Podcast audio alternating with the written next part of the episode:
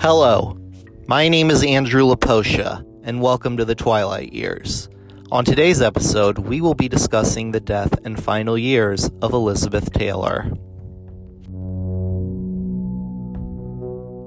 Elizabeth Taylor has lived one of the most fascinating lives of any Hollywood star. She first began her career in the 40s, signing to MGM as a popular teenage actress. As she reached her adult years, her popularity grew even further, taking more mature roles and becoming a major box office draw. During her career, she was nominated for five Oscars, winning two for the movies Butterfield 8 and Who's Afraid of Virginia Woolf. Beyond that, Liz was also a prominent philanthropist, becoming one of the first celebrities to take part in HIV and AIDS activism and co founding charities to help combat the illness. Even though Liz was a great actress and humanitarian, she was just as much well known for her personal life. For starters, she lived a very wealthy lifestyle, owning one of the most expensive private jewelry collections in the world. In her heyday, Liz was gorgeous. Some will say one of the most beautiful of all time. She was the object of fantasy for many men. Liz had many relationships, and much like previous subjects Zsa Zsa Gabor and Mickey Rooney, she was married multiple times. Eight to be exact. She was married to men like Senator John Warner, singer Eddie Fisher, and most notably British actor Richard Burton, whom she married twice. And of course, her health. Liz suffered from health problems all her life. One report states that over the course of her lifetime, she was hospitalized over 100 times. I don't know if there's a star I will ever cover on this podcast that has had as many health scares as Elizabeth Taylor. There was so much material for this episode, I debated saving it for a special occasion, but I relented and decided to give it to you now. Let's go. Liz's health problems date back to her birth. She was born with scoliosis, a condition that curves the spine. This plagued her for the rest of her life, and we will hear about it a lot in this episode. In 1944, she was on the set of National Velvet, which was her first major movie. Liz was 12 years old. During one scene, she was riding a horse. Liz was thrown from the horse and she broke her back. Even though she had been suffering from back problems before, this incident did not help, and her back problems only worsened. In 1953, Liz was starting to become an established adult star.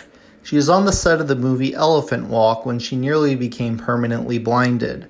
A wood machine blew a rusty sphincter straight into her eye. Surgery was required to fix it. In 1958, Liz was married to producer Mike Todd, with whom they had two kids. That same year, she had a role in the movie Cat on a Hot Tin Roof.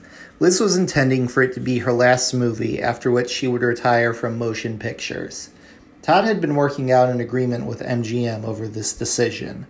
On March 22, 1958, Todd was to be honored at a New York Friars Club testimonial dinner. Liz wanted to join him, but Todd insisted that she stay home as she was suffering from a cold. He got on his private plane, appropriately named the Liz, and headed for New York. The plane was near Grants, New Mexico, when the plane suffered engine failure, not helped by a heavy load, icy conditions, and a high altitude. The plane crashed, and all four people on board were killed. With Todd gone, MGM disregarded their pending agreement with Liz to retire from movies, making her star in the movie Butterfield 8. Liz was so angry she refused to speak to the director when filming the movie. Shortly after production of the movie completed, Liz contracted pneumonia and was taken to the hospital. Her condition was grave and she was not expected to live. She was even pronounced dead four different times. A tracheotomy was performed and an incision was made on her windpipe. Liz made a miraculous recovery. She was even well enough to attend the Academy Awards not too long afterwards. With a bandage over her scar, Liz took home the Oscar for Best Actress that night, though she felt she was given the award out of sympathy for her recent illness. Throughout the late 1960s and into the 70s, Liz would continue to be plagued by health problems. There was a rumor that she had spinal cancer, which she claimed was, quote, absolute rubbish. In 1970, she had a corrective surgery to fix some slight internal bleeding. In 1973, she had an ovarian cyst removed. In 1976, she remarried Richard Burton for a second time, but Liz had another death scare that year when black spots were found on her lungs. It was later revealed that the spots were tuberculosis, which Liz never knew she had. In the late 70s, the once beautiful and skinny Elizabeth Taylor gained a lot of weight. She became a walking punchline. John Belushi wore drag and portrayed her on Saturday Night Live. She became the favorite target of comedian Joan Rivers with jokes like, She puts mayonnaise on aspirin, and mosquitoes see her and yell, Buffet. In addition to her weight, she was relying heavily on alcohol and prescription painkillers. Around this time, she said, I had a hollow leg. I could drink everyone under the table and not get drunk. The capacity was terrifying. Her addictions got so bad, she became the first A list celebrity to check herself into the Betty Ford Clinic, staying there for six weeks. In a journal she kept during her stay, she wrote, I feel like hell. I'm going through withdrawal. I am so, so tired. The treatment worked, though, and her admittance showed big stars that it was okay to go to rehab. Despite a successful treatment, she relapsed in 1988 and was readmitted to the clinic. During her second visit, she met a fellow patient and former construction worker named Larry Fortensky, who was 20 years her junior. The two started a romance that led to her eighth marriage in 1991. The wedding was held at the Neverland Ranch at the home of her friend Michael Jackson. In April 1990, Liz checked into Daniel Freeman Marina Hospital with what she thought was a sinus condition and a fever. However, it turned into pneumonia and she was transferred to St. John's Hospital in Santa Monica. A lung biopsy was performed and she was moved to intensive care where her condition was described as seriously ill. She was placed on a ventilator and her family was called to her bedside. While in the hospital, Liz claimed that Mike Todd's ghost visited her, saying, You have to go back. It's not time. Liz recovered after a three month hospital stay. In November 1992, Liz battled a severe respiratory infection at her home. Liz was forced to cancel all planned engagements for the next several weeks. If you're like me and you wanted to start a podcast, but were not very tech savvy, you wouldn't have known what to do. Then I heard about Anchor. If you haven't heard about Anchor, it's the easiest way to make a podcast. Let me explain. It's free. There's creation tools that allow you to record and edit your podcasts right from your phone or computer. Anchor will distribute your podcast for you so it can be heard on Spotify, Apple Podcasts, and many more. You can make money from your podcast with no minimum listenership. It's everything you need to make a podcast in one place. Download the free Anchor app or go to anchor.fm to get started. In 1994, Liz was in so much pain and was having difficulty walking. Her doctor said that osteoarthritis had worn away all the cartilage in her left hip, causing painful bone on bone contact. As a result, her left hip was replaced.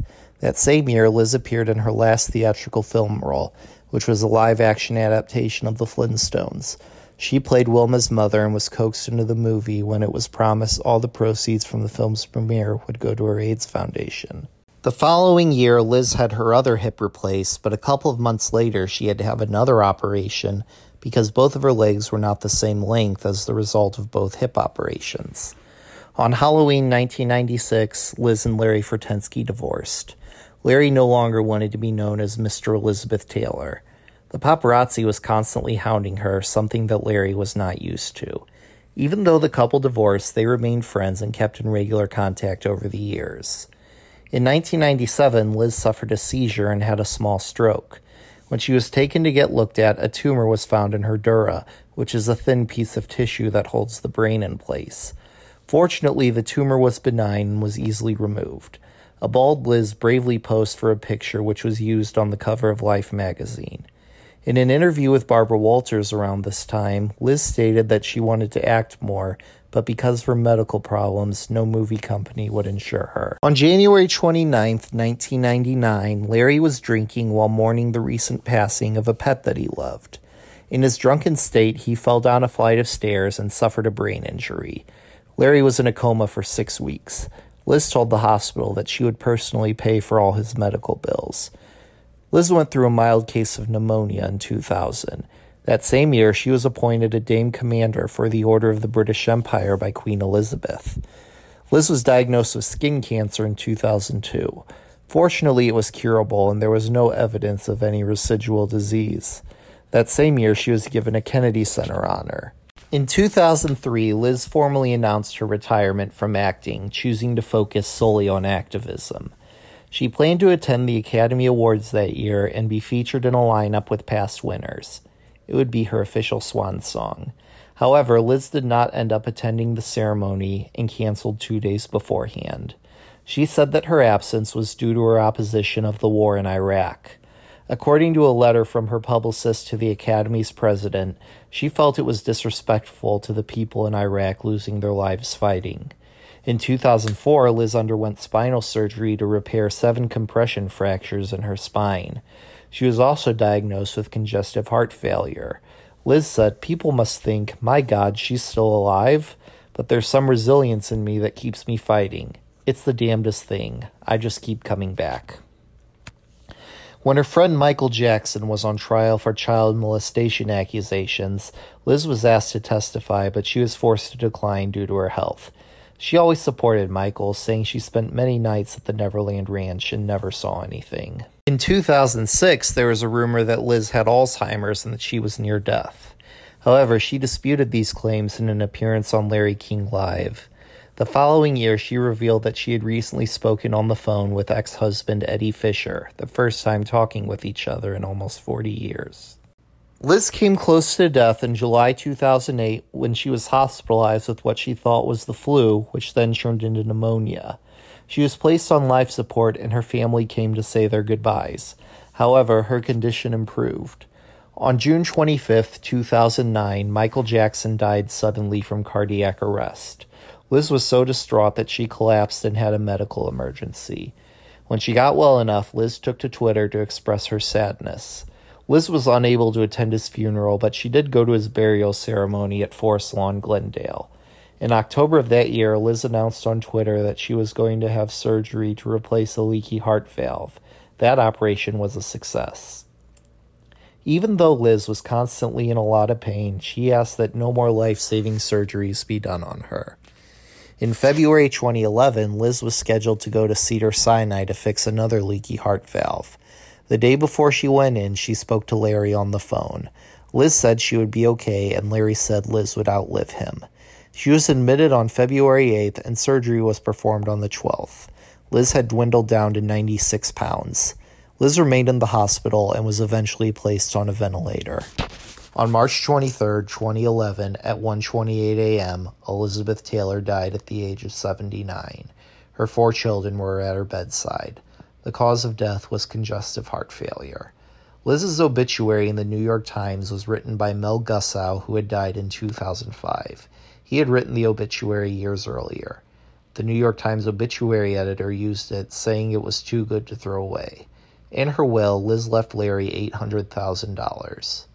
Liz's funeral was held the next day at Forest Lawn, Glendale. The service was a private Jewish ceremony officiated by Rabbi Jerome Cutler. She was placed in a mahogany casket made completely out of wood. Liz's funeral began 15 minutes behind schedule because she even wanted to be late to her own funeral. There was some debate about where Liz would be buried. For many years, the rumor was that she'd be buried in Switzerland alongside Richard Burton. Most assumed she would be buried at Westwood Memorial Park next to her parents, but instead she was buried in Forest Lawn's Great Mausoleum, the same building where Michael Jackson is. In November 2012, a Lifetime TV movie aired called Liz and Dick, which was a biopic about the marriage of Liz and Richard Burton. Lindsay Lohan played Liz, and Richard Burton was played by Grant Bowler. The reviews were overwhelmingly negative. Many critics said Bowler gave a decent performance, but Lohan's was highly ridiculed. Many thought she was blatantly miscast. Some claimed the TV movie reached so bad it's good territory. The Hollywood Reporter called it spectacularly bad and added that it was half train wreck, half SNL skit. Larry Fortensky died of complications from skin cancer surgery on July 7, 2016, but the news was not reported by the media until April 2017. Today, Liz is mostly well known for her personal life, and modern day critics tend to overlook her fantastic acting ability.